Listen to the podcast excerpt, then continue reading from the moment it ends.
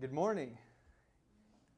By being here today and by joining us on Facebook Live, you probably agree with what we're going to be talking about this morning. And I'm very grateful for the opportunity to come together and to study a portion of God's Word with you all today. What we're going to be talking about is that worshiping God matters. Now, like I said, by being here and by participating online, you probably agree with this. And so I'm not breaking any news. But I think it's important to remind ourselves that worshiping God matters. And so today we're going to look at why we worship, how we worship, and specifically our attitude when it comes to our worship. So, starting with, with why we worship, Brother Dusty really uh, nailed it on the head in his prayer, and I really appreciate his words and, and through our worship and prayer this morning because he, he talked exactly about uh, the two main reasons why we worship. First of all, being to praise God. And that is really our foundation. That is the main reason we come together to worship, to praise God. And we see examples of this all throughout the Psalms, specifically in uh, Psalm 104, verse 33. I will sing to the Lord as long as I live. I will sing praise to my, guy, to my God while I have being. And uh, as well as Psalm 7, verse 17. I will give to the Lord the thanks due to his righteousness. I will sing praise to the name of the Lord, the Most High. So I believe it's important to start our study today with this principle in mind that praising God matters. And the number one reason that we come together today is for the purpose of praising God and giving Him that praise that's due Him, like Brother Dusty talked about in his prayer, because He is truly worthy of every bit of praise that we could possibly give him. Now, the next reason why we, we worship uh, is really these two principles that go hand in hand. Uh, first, in Colossians 3.16, let the word of Christ dwell in you richly, teaching and admonishing one another in all wisdom, singing psalms and hymns and spiritual songs with thankfulness in your hearts to God. As well in 1 Corinthians 14.26, what then, brothers? When you come together, each one has a hymn, a lesson, a revelation, a tongue, or an interpretation. Let all things be done for building up. So we see here these two principles of why we as a congregation, or how we as a congregation, benefit from our worship to God. And that is to be taught and to teach lessons from His Word, as well as to be built up and edified. So everything that's done in an assembly should go towards both of these, uh, both of these concepts. That through our singing, through our prayer, through meeting around the table for communion, we need to be edified and built up through those actions, as well as learning more about His Word. And this really leads, uh, leads us to try to understand that the words that we sing when we're praising God, they matter. Because they need to be building up and edifying, as well as teaching us something about God's will and His Word. So now we talked about why we worship, the two main reasons why we worship. Now we'll look at how we worship, and how we worship matters. First, we're going to look at some examples of the, in the Old Testament about how God feels about worship and what his mindset is about our worship. And we see here a, a pretty extreme example in Leviticus about how worshiping God correctly matters and how he views being worshiped correctly. In Leviticus 10, verses 1 through 2, now Nadab and Abihu, the sons of Aaron, each took his censer and put fire in it and laid incense on it and offered unauthorized fire before the Lord, which he had not commanded them. And fire came out from before the Lord and consumed them, and they died before the Lord. Now, the priests here had been given a specific command. They had an authorized fire that they were supposed to be using, but instead they decided to do it their own way and worship God incorrectly. And ironically, by offering a strange fire, an unauthorized fire, they were consumed by fire themselves, and it cost them their life. Now, while that probably won't happen to us today, it's important to use this as an example of how God feels about our worship. He, he cares about being worshiped correctly, and we owe it to Him to seek out the right ways to worship and to obey those commands. Now we'll look at the, uh, the story of Cain and Abel and how they worshiped God. In Genesis 4, verse 3 to 7, in the course of time, Cain brought to the Lord an offering of the fruit of the ground, and Abel also brought the firstborn of his flock and of their, fir- of their fat portions. And the Lord had regard for Abel and his offering, but for Cain and his offering he had no regard. So Cain was very angry, and his face fell. The Lord said to Cain, Why are you angry, and why has your face fallen? If you do well, will you not be accepted? And if you do not do well, sin is crouching at the door. Its desire is contrary to you, but you must rule over it. Now, the sin that was knocking on the door here for Cain was his anger and his resentment toward his brother that manifested in murdering his own brother. Now, maybe that was due to his, his jealousy, or maybe that was due to his, his shame in offering a uh, insufficient sacrifice. But in Hebrews 11:4 we see by faith Abel offered to God a more acceptable sacrifice than Cain, through which he was he was commended as righteous. God commending him by accepting his gifts, and through his faith, though he died, he still speaks. So, the lesson that I want us to take from this story is that giving our best to God matters. While we don't know the specific commandment or, or why exactly Cain's offering was not acceptable while Abel's offering was, we can take some, some important clues and determine why, why that might be the case. First of all, Abel offered a blood sacrifice while Cain offered the fruit of the ground. Now, historically, we see many examples throughout the Bible uh, of God requiring a blood sacrifice in his worship. But another reason that it's very specific to point out is that Abel brought the firstborn of his flock and the fat thereof. And that's not mentioned with Cain. It's very possible that Cain took the best for himself and only gave the leftovers to God. Or maybe he kept his flock for himself and he only gave the, the fruit of the ground to God and he wanted to keep that for himself. Whatever the case may be, it's very specific in pointing out that Abel offered his best. And that attitude is how, is how we need to approach our worship to God. That giving him our best worship matters.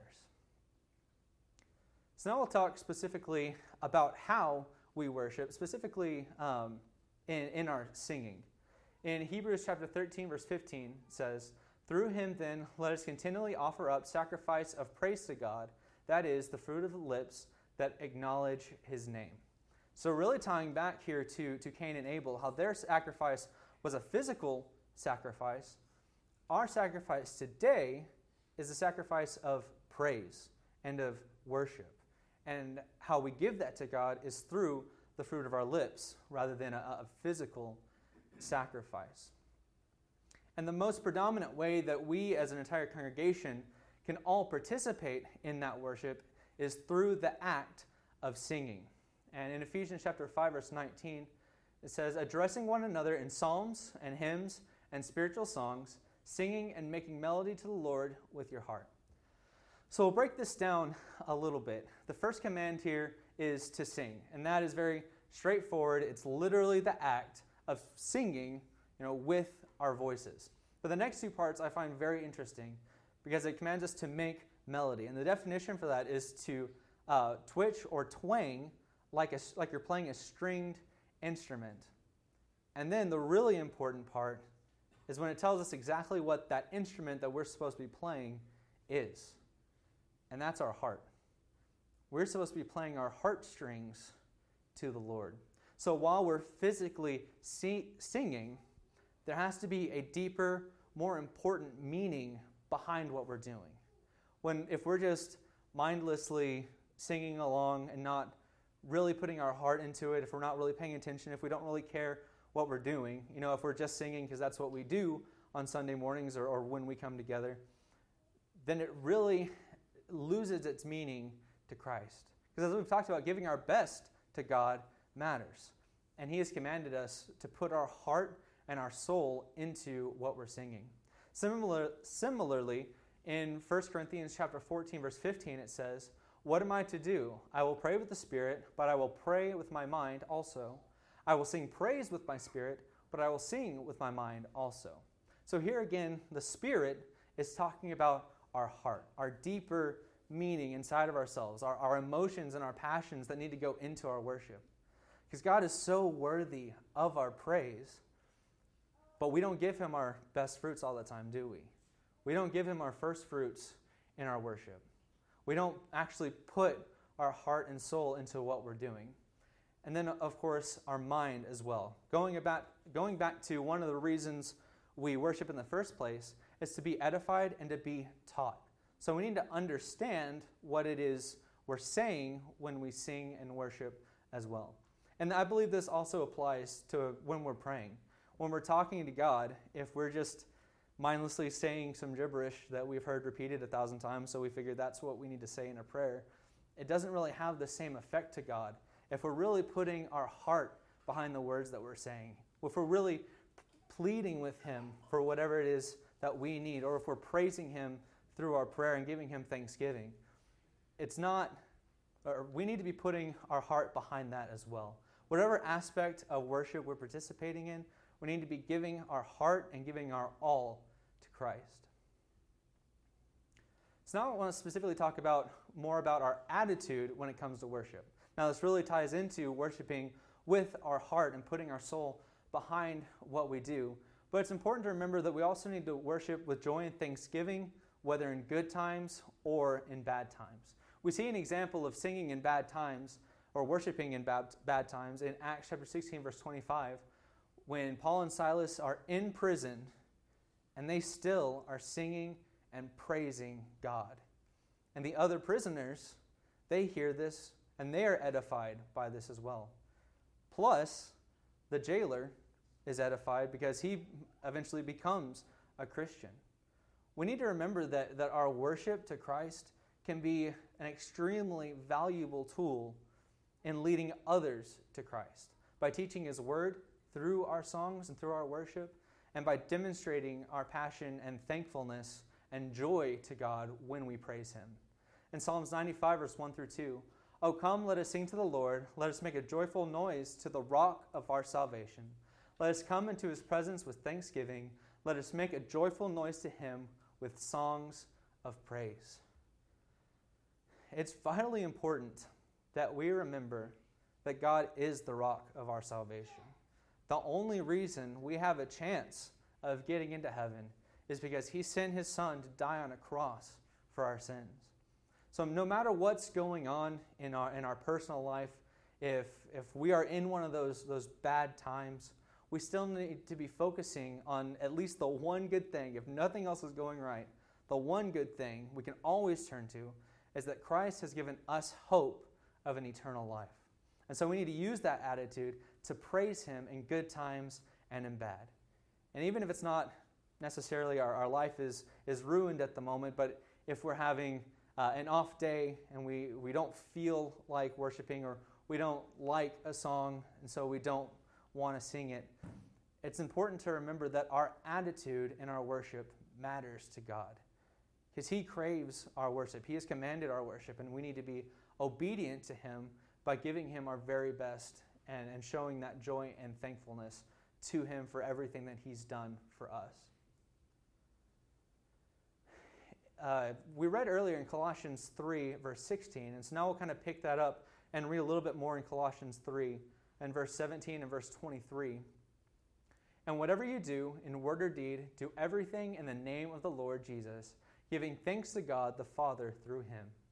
Whatever you do, work heartily as for the Lord and not for men. So I really think this, this really hammers home our, what our attitude is supposed to be when we're doing anything, but specifically uh, in our worship to God. Because in verse 16, it's talking about singing and praising Him. That, that follows with the rest of this verse. That whatever we're doing, when we're worshiping God, we need to be putting our heart and soul, our passion, everything that we can into His worship. Now, finally, in, in Mark chapter tw- uh, 12, verse 30, says, And you shall love the Lord your God with all your heart, and with all your soul, and with all your mind, and with all your strength we need to be worshiping God with every fiber of our being. Because that's what he deserves. That's the praise he deserves. If we truly love him the way that he has, he has asked us to, that we've been commanded to love him, then we will put everything into our, our service to God. And specifically, when we come together, when we're worshiping God, that should matter to us. Because it matters to God that we're worshiping Him correctly, that we're worshiping Him with our heart, that we know why we're worshiping Him, that we know how to worship Him, and most importantly, that we have the right attitude when we worship. Because God is, is worthy of every bit of praise and adoration that we can possibly give Him. And when we come together to worship and to, to sing His praises, those benefits pass to all of us as we can sing in common and, and grow that, that bond of fellowship that we have with another. So I hope this morning we can all be reminded of, of what it means to worship, and we can take that and, and use it as a reminder to apply to ourselves as we go forward in, in this worship service as well as the worship services to come. If the church can assist you in any way at all, if you want to rededicate yourself to, to the worship of Christ, uh, or you need the forgiveness of sins by, by following his death, burial, death, burial, and resurrection through baptism, please come forward and sit on the front row as we stand and sing the song that's been selected.